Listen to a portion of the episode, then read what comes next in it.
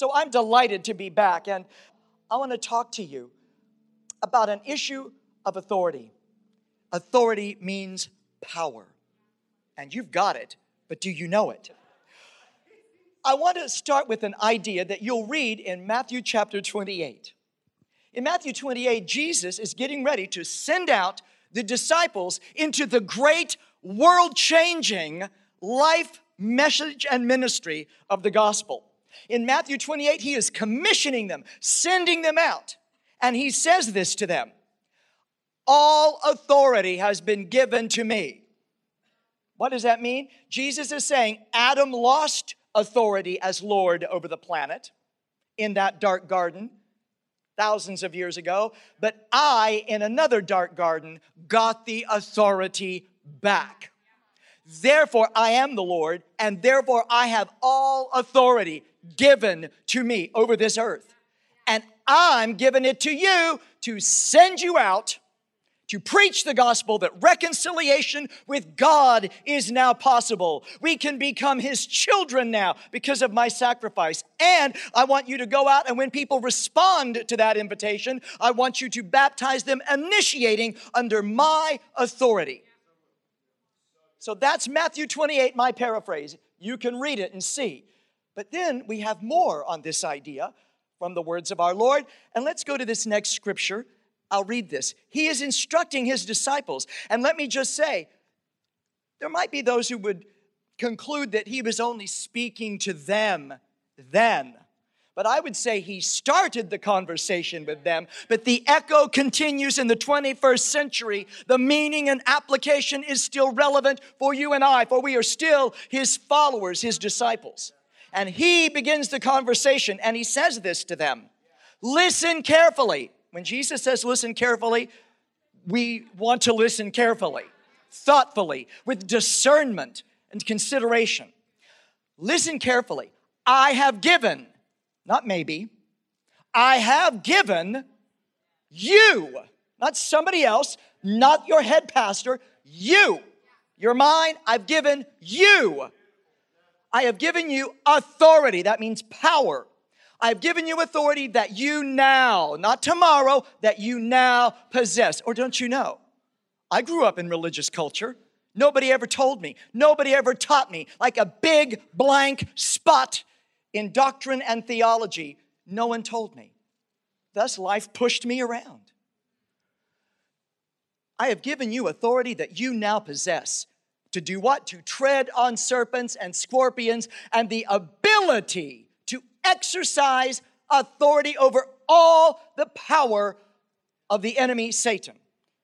That is, government isn't the enemy, dictators are not the enemy, criminals are not the enemy, your neighbor isn't the enemy.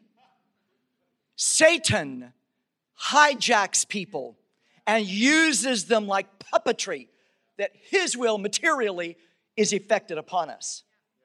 But he is the enemy always behind the scenes. You see, having lived for years in Asia, I have a new worldview. I grew up in Western culture with a Greek worldview, and that kind of worldview that says only science tells me what the truth is, because science quantifies what we, what we discern with our five senses in the material world. And that is useful, but it is not the whole story. And the Asian worldview is that behind all the glittering high rises and high fine education and all the scientific tools of inquiry, they only tell us a limited limited story, but because there is a world beyond the material world that your senses don't see and touch, but which we begin to intuit and perceive when we are aware that behind the physical world is the pre existing spiritual world. C.S. Lewis, the author philosopher, called it the unseen but real. And so, it's a good thing we've been given this authority because we need it. We live in the presence of evil and powers that are dark, forces working against us. But I've been given authority, and so have you, not to be victimized, but to have victory. Now, that may need to be defined, but let me continue. So, I've given you this authority over the enemy Satan, and nothing will in any way harm you. And that may mean not always mortally. But if we belong to God and forever, then we are, in that sense, secure. Whether I live or die, because I will live and one day I will die. But whether I live or die, I belong to God, and nothing can take that away from me. Yet he does say, nevertheless, don't rejoice over this fact that the spirits are subject to you now. Rather, rejoice. Oh, look, I put Pastor Joyce's name in there. She couldn't be with us today. Hi, Joyce. Rather, rejoice that your names are recorded in heaven. That is your biggest victory. Now, that verse, do you get an idea here? Jesus is telling you something. You have been given authority. Whether you ever grew up hearing it in a church, whether you ever, ever learned it before, now you have heard it from the lips of your Savior and the Lord who has power and He has conferred it on you continue to this story then we're going to tell. Now that we know he has all authority and that he has invested it in us, go to the next verse and we'll read that. This is a story that's familiar to many of us if we've walked with God for a while. You'll find it in Mark chapter 4, verse 35 through 41. And this story is a story about a storm and the authority to deal with it. Because as you know, storms happen, literally and metaphorically. Here we go. On that same day, when evening had come, Jesus said to the disciples with him, Let's go over to the other side of the lake.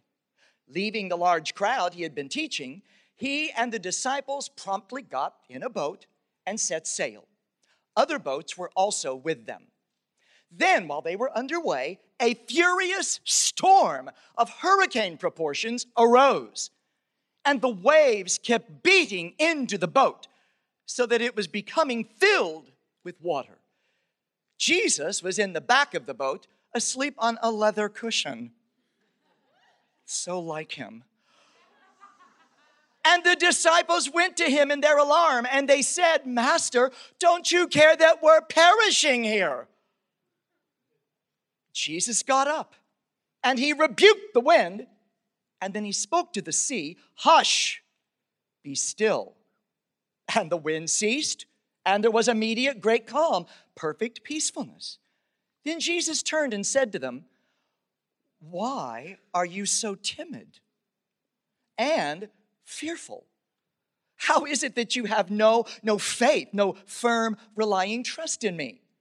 And they were filled with great awe and feared exceedingly and said to one another, Who is this guy that even the wind and the waves obey him? Now, having said it, leave the verse up there a moment and let's walk through this point by point. Because this is not just a little story about Jesus and the disciples on the lake. This is your life and mine. And here is the echo and application for our 21st century lives. They were doing the will of God. Jesus had been teaching all day. Then he got into the boat and wanted to sail to the other side. And the disciples obeyed. And so when the Lord and Savior, when Jesus says, let's go do this, and you do it, would you say you're in the will of God? You're doing the right thing? Therefore, the storm did not happen to them because they had been naughty and they were reaping a consequence. The storm happened when they were perfectly in the center of doing what they knew God asked them to do. So, this did not happen because of some fault of theirs. Because many times when a storm breaks upon people and we see it happening to them, we wonder, oh, what did they do? Even ourselves, we can blame ourselves when the storm breaks in our lives and wonder, have I done something wrong that I am reaping some consequence? To be sure, we can make bad choices, and to be sure, there can be consequence. But many times, in spite of the imperfections in our lives, we are earnest about doing the will of God, and we're walking in the light we've got, and we're doing the best we know. And that is not some kind of guarantee that bad things won't happen, because we're living in a corrupted world, and there is also the presence of evil. So, whether you're walking with God, doing what you know you should, does not prevent a storm from ambushing you. Second thing, there they are in this storm. And when Jesus responds to their cry, he doesn't shame them, he doesn't rebuke them, he doesn't make fun of them. He does what they're hoping for. He rescues them, he intervenes. Don't be afraid to ask God to rescue you. And what does he do in the rescue? He uses his power, his authority, and he rebukes this storm and he speaks peace to the waves. In other words, it's a twofold approach of authority. The storm is the troublemaker, the waves are the troubled.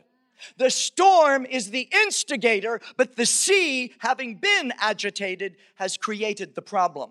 So he must bring a twofold solution. He rebukes the instigator and then he speaks calm to the agitated. So think of it. You're going to go home to a family reunion.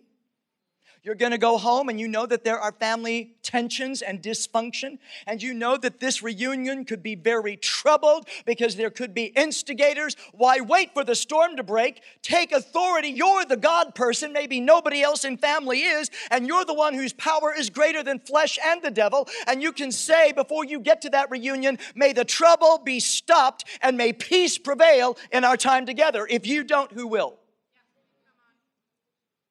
So this said, Jesus does the double deed of rebuking the instigator and speaking peace to the agitated. And then he says to his disciples in the perfect learning moment, Jesus, the master teacher, he says to them, So why were you so timid? Timid is an interesting word in English. It basically means this why were you doubting your authority to do this? Why were you lacking the confidence? Why didn't you step up into this opportunity? Fine that you rely on me, I'll come and rescue you, but you know what? You're not a hapless five year old being pushed around by a bully. Actually, you have authority. Why did you not step into that authority? Why were you lacking confidence and doubting your power? Not shaming, inviting. Step in and step up. You're more empowered than you know. Or don't you know? And then he also says, And why were you so fearful? Meaning, why were you doubting my character and capability? I have not abandoned you. Just because I was asleep on a cushion, I was still in the boat with you. And if I were to call this message, any message I would call it, Stormy Weather, Finding Jesus in Your Boat. Because if you are God's, He is in the boat with you. Or do you doubt His character? Do you doubt your value to Him? Do you think you don't matter and somehow you've got to figure it out and fix it to impress Him? Or is He already in the boat waiting for your call? You have authority and you are connected to your Redeemer, never alone in the crisis that breaks suddenly upon you. And of course, I had to discover this myself like anybody else. When you're 200 years old, like I am, you've been through a lot of storms. You know how storms are. Just when you got the melodrama about your wealth resolved, then you turn the corner into the melodrama about your health. And then you resolve your wealth and your health, and then suddenly there's history that comes back to haunt you. Or then there's some drama about relationship today. There's always going to be the next corner you turn into, and God is still with you in the boat because Jesus in your life is not a good luck charm to prevent the bad. It's when the bad happens, do you know He's in the boat with you, and do you know how to use your power? Therefore, I had a dream. Now, my daughter was pregnant. I was only able to father one child. My wife and I wanted to have a big family. My wife, you know, came from a large family. I was an only child. And I married a woman. We've been married now for 36 years. Karen is here. And, you know, Karen comes from a family where she was one of seven. I married a village of 52 people. It was my big fat Irish Catholic wedding. And, um, you know, we wanted to have more children and we weren't able to. Sometimes in life you get what you want and sometimes you don't. Is God good or not? We get to decide. This said, how grateful that we could have one child. We were very grateful to have a child. And now my daughter, married, now they were starting their own family. She was pregnant with our first grandchild, five months along. We were all excited about this, of course, as happens, and yet I woke up from a dream one day. I woke up from this dream, and the dream was very marked, very impacting, the kind you, oh, thank God that was a dream. And in the dream, it started where I'm in a vehicle driving it, my car. My wife is with me, and in the back are my son in law and my daughter, and she's holding a baby. A light is shining on her, and she's holding a baby. Very obviously, she is pregnant. And they're in the car with me, and a terrible storm suddenly begins to ambush us and come upon us. And it's very threatening and intimidating. And so I take the car and I drive against the wind under a strong iron canopy. Then, feeling protected, I get out of the car and I rebuke the storm, and it begins to move away. I wake up from this dream and I look over at my wife in bed and I say, Wow, I wonder what that was about. Maybe too much pizza from last night? But it was that same day, in the evening of that day, that my daughter began to hemorrhage blood, began to hemorrhage blood into her skin. It was not pregnancy related. Nobody knew at first what was going on, but her capillaries began to ooze blood, and blood began to pool down at her ankles because of gravity. And the doctor said, You take her to the hospital emergency room right now, jump ahead of the line, you go right to the front desk and have them look at her legs, and they will usher you in. And they did. And for the next eight hours, our daughter was in the ER as her fever spiked and her platelets that coagulate the blood began to disappear. Suddenly, my healthy little girl was now in danger for her life. I would say we were being swamped in the boat, the storm had come. I learned some things through this episode that I want to share with you because I believe in living a public life, which I have since 1984, that I have learned that your life becomes an example and I hope an inspiration and certainly an intercession for those I serve. God wastes nothing. And here's what I learned in my stormy experience that I hope will empower you from this day forward. And not only for you, but for your city, for your nation, for the world you influence. This said, I learned three things. So, conveniently stepping over to my weather map where we have stormy weather. You know, the cool thing about a storm, they're not permanent. But in a storm, the action you take matters. And I like that word, action or activate, because it means stepping forward into something that you weren't bothering with before. So that's why when peace and prosperity of a culture deaden spirituality, if peace and prosperity won't lead you closer to God, then I can assure you there's nothing like the investment of a crisis to wake you up to what really matters. And in life on earth, we have lovely weather and we have storms. But when my storm broke, here are three things I learned to summarize and to serve you. And the first thing I learned was I had to do what the disciples did. They went and found Jesus in their boat. Smooth sailing, they would have let him lie dormant. But now that crisis had broken upon them, they went and activated their knowledge in him and they went and they got him. Don't we live like that with God? As things are percolating along normal in life. We worship Him, we sing songs that refocus us on His character, but we go on and make our choices and live our lives, and well, we should. But when a crisis happens, is He your go to? You go and get Him and bring Him out of dormancy front and center. The Lord is ever present, lives within me, and surrounds me, but when there's a crisis, your focus becomes very sharpened. And so, activating relationships too, I always say and use this phrase God puts skin on. When I was with you last year, I shared how my church loved me so potently. I did not have to go back to old bread, they gave me something better. And in a similar way, the Holy Spirit lives in us, and therefore, out of that fact, God is present in those around me who are believers. Do you follow that thinking?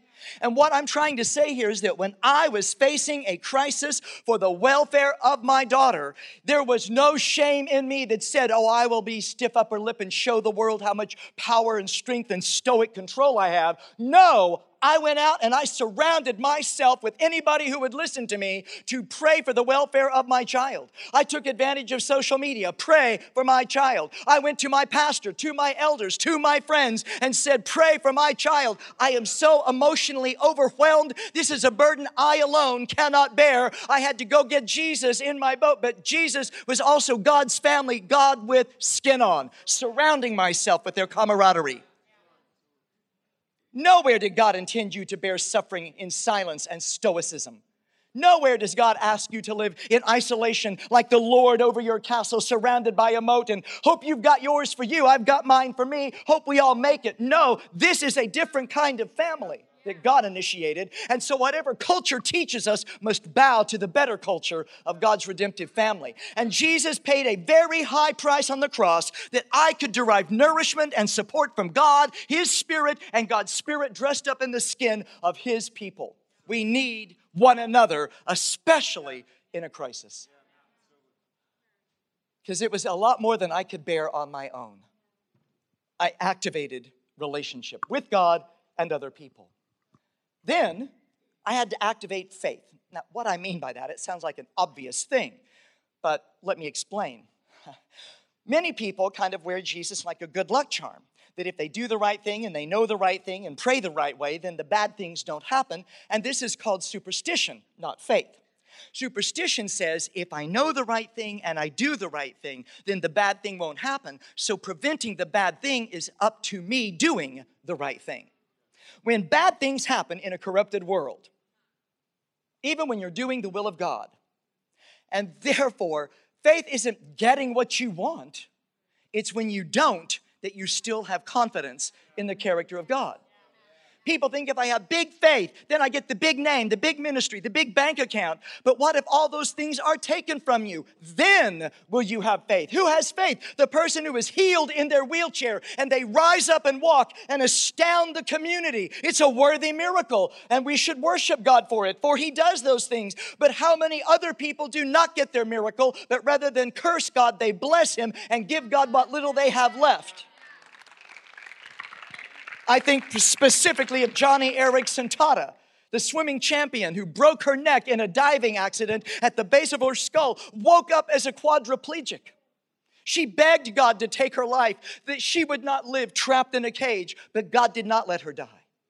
She went on and she wrote 16 best selling books. She became a gifted painter with a paintbrush between her teeth. She has created an entire industry and travels the world as a speaker trapped in a wheelchair. And people have said if you had enough faith, God would raise you up out of that chair. What an insult. Because that woman trapped in a wheelchair does more in one year than 200,000 healthy Christians lift their finger to do in 10 years. It's not what got taken from her, it's what little she has left that she gives to God because she is confident in the character of God. And so when I'm talking about faith here, I am not talking about the kind of faith that says, Oh Lord, help me find better parking at the mall. I have prayed those prayers. Um, or, or maybe it's not the kind of prayer, Oh Lord, let my team win this year. I'm not looking at anybody. We all pray those kinds of prayers, or many of us do. I'm not talking the kind of faith that says, Oh Lord, thanks for the food, please bless this meal. I'm talking about the kind of faith like Job. Job, a man who was righteous in God's eyes, and Satan targeted him to make him a mockery before others and before God and Satan targeted him. God, for whatever reasons, allowed this to happen, and Job lost his health, he lost his wealth, his seven children were killed. His wife even said in her bitterness, Why don't you just curse God and commit suicide? But instead, Job said, Even if God kills me, I will trust him. In other words, the trust cup had been so topped up that Job knew God's character and why these bad things were happening, Job went on to say, I don't know. Shall we not receive the bad as well as the good from the hand of God? But I don't know why it's happening to me, but I can tell you this this much I know about God, I cannot but trust his character. I would say that person is the kind of faith I'm talking about because I had to come to that crossroads too. I had to go away into a prayer closet during my daughter's drama. You know, the first day, her platelets had disappeared in her blood, and she could not coagulate blood, and she was hemorrhaging. Finally, after a day passed and her fever was very high, she was in an isolation ward, and they were testing her for over 300 diseases, including Ebola. They couldn't figure out what was happening to her, and we thought that now that her platelets had begun to reappear in the second day, that her crisis was beginning to pass, that maybe the storm was over. But then when we went to the hospital on the second day, the doctor confronted us and said, She has so few red blood cells and being pregnant, her heart could stop at any time. She's critical. And of course, the baby inside her was not viable. Even if she died, they would not have been able to save the baby. And I was facing the idea that my child, my only child, could die, and my only grandchildren, and therefore that future, that hope could be taken from me. Coming from a background where my mother was killed when I was a little boy, I knew what loss felt like having been sexually violated by an adult man, a non family member who took purity and security from me. I knew what it was like to suffer loss. Having been separated from my father after my mother's death, I knew that things like that happen in this life and that now would I have to face it again? So I had to dig down to the depth of my faith well. And I had to say, as I put my daughter in God's hands, I want her to live. But if she doesn't, she's yours. You brought her into this world, miracle against miracle, that she would even exist because of what you did in me. And if you want her and you're going to take her back, then she's yours. I cannot control this situation. But at the end of the day, I will say, I am also yours. And even if you break my heart, I will not divorce you. I am yours and I will be loyal to you because I believe you are good. You see, one of the pastors at a church I used to work with, at work with as a colleague, he had just come home from a trip and he had three children, had just bought a new home. He was on his way into staff meeting. I was waiting for him to show up. He never arrived, and then we learned the terrible story that he had been killed in an accident on the way into work. He was very loved by our church and in the community. He had a wonderful name, the kind of man in whom nothing was false. And I don't know why he died. Why him? You know, nowhere in the Word does God ever say we have to understand what He allows. He doesn't ask us to defend it or explain it or even like it. He says in Isaiah 55, My ways are so much higher than yours, can't appreciate it. Einstein said the finite mind cannot understand the infinite.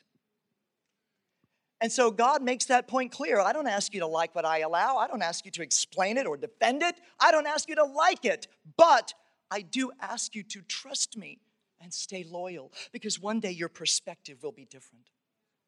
And this woman, knowing God like she did, the wife of the man who died, she got up in that funeral service and she was the first to speak at that service. And she got up, and people were waiting to hear what would come out of her grief stricken heart. And this was her opening statement. I will never forget it. And it was an anchor to me in my own crisis.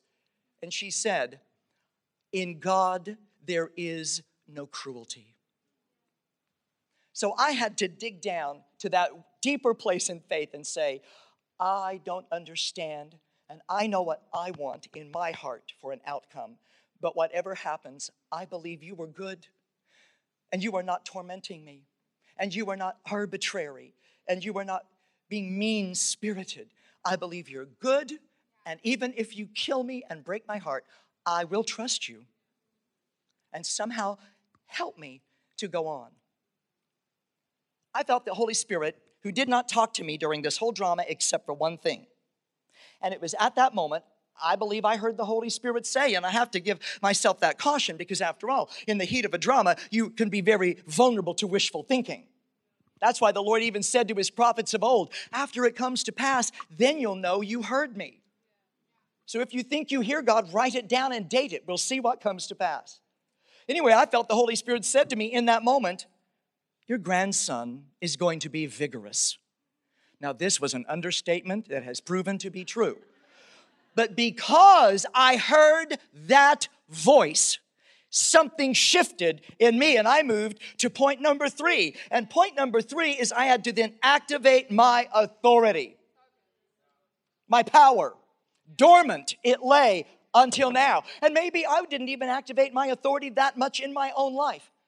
You know, living a public life where you're under scrutiny, where you get judged and commentary is made against you and people misrepresent you and people misunderstand you. I am used to having people judge me and be critical of me. That's just the heat that comes with a public life. I've lived it since 1984 and also coming from a background of abuse and labeling and being judged and excluded and rejected and exploited. I had learned to become, if you will, somewhat, I don't know, toughened up or calloused toward that attitude being dished toward me. But now, this was my child and something in me wasn't going to take it anymore. Like I might take the abuse others would shovel on me, I wasn't going to take this happening to my kid. And something paternal rose up in me when I heard the Holy Spirit say, your grandson will be vigorous. It sparked a hope that ignited a power in me, and I got up and I began to speak to the instigator, and then I began to speak to her body, and I began to bind and rebuke and take authority over Satan's effort because Jesus said he comes to rob and steal and kill and destroy. And I said, Not my child, not on my watch, not while I've got authority and power. I can't control the outcome, but I can stand in the gap and make an intercession. And I began to bind that infection. I began to bind that virus. I began to rebuke its power to claim authority over her immune system. And then I began to speak to her immune system to rise up and fulfill the mission God created it. Take authority over that invading virus. Take it captive and kill it so it won't kill her. And I began to speak to her body strength and began to speak to her body life because if I wasn't going to pray it, who would be? I used my authority. On the fifth day, my daughter was discharged from the hospital healthy. The doctor, her blood doctor, the hematologist, a Christian man, said, I can't explain what happened to you, but your baby is healthy. The virus never jumped the placental barrier, and you are healthy. You are a healthy woman. He was so impressed to this degree that he entered her story that year into the medical journal of events. Later, an epidemiologist, a friend of ours who is a professor at UCLA and who teaches on epidemiology or the study of transmissible diseases, she said it's very likely that your daughter had dengue fever, a hemorrhaging fever from the tropics. We lived in Florida at that time. There are five versions of dengue fever in Florida. She had one of them. And yet, while it takes up to a month or two to recover from dengue fever, she was well and walked out on the fifth day. Now, I can't always give you a guarantee for the outcome in your story, but I can tell you this what if I had not stepped into my faith? What if I had not activated that authority? I'm glad that I did, and I believe she benefited because I did. And I want to inspire you with one last story before we wrap it up. Because this isn't also just about you, though it is, it's beyond you too. Because you know, I call this Berlin the city of God, because I believe that is God's desire. And I believe it can yet be. And yet, you would say in a population like this city, we are a small handful. So what? Much gets done. It's not the little, it's the God connected. And your confidence. Because if you don't stand in the gap for this city, who does? Non believers, they cannot do what you have power and authority conferred upon you to do. So, there is a particular Asian country. And in that particular Asian country, a friend of mine told me the story. This particular country has now become the second most open to the gospel nation in the world. This particular nation suffered terrible genocide many years ago. But a younger generation, though missing mothers and fathers and aunts and uncles and grandparents because of that genocide, they are now embracing the Holy Spirit and the Lord Jesus in an unprecedented way. And just this one church I spoke for has planted over 80 churches. But 12 years earlier, when all of this was getting started, the pastor told me how in a prayer meeting, a very small group of people, a, a, girl there felt the Lord had spoken to her and impressed her to do something, to use their authority in a very specific way. That you see, in this country, because it is of another faith as the national religion, they would invite these astrologers, would invite every year an angel to be the new prevailing spirit over the affairs of the nation. And this young woman at this prayer meeting said, We need to bind that spirit and instead invite the Holy Spirit to be the prevailing force over the nation. The people believed that this was indeed an unction within her from the Holy Spirit. And so they agreed with her and they began to pray that this is what would happen that the prevailing angel invited would not have authority over the nation, and instead that they would block that spirit and that God's spirit would prevail as the prevailing authority over the nation. And the astrologers who invite this particular spirit to show up on a televised event at their new year invited the angel, and the next day they came back on media and said, We have to do this again. The angel didn't show up and in fact 12 years later has not but the holy spirit has begun to birth an amazing work of his church in that land. I share this with you to make the point as we conclude. What if they had not prayed? What if they had not used their authority? What might god do here? Because you will agree to use your authority and intervene on behalf of the spiritual work God would like to do in your city and nation. He will hear you, and He says, Where you gather in my name and pray, I will respond.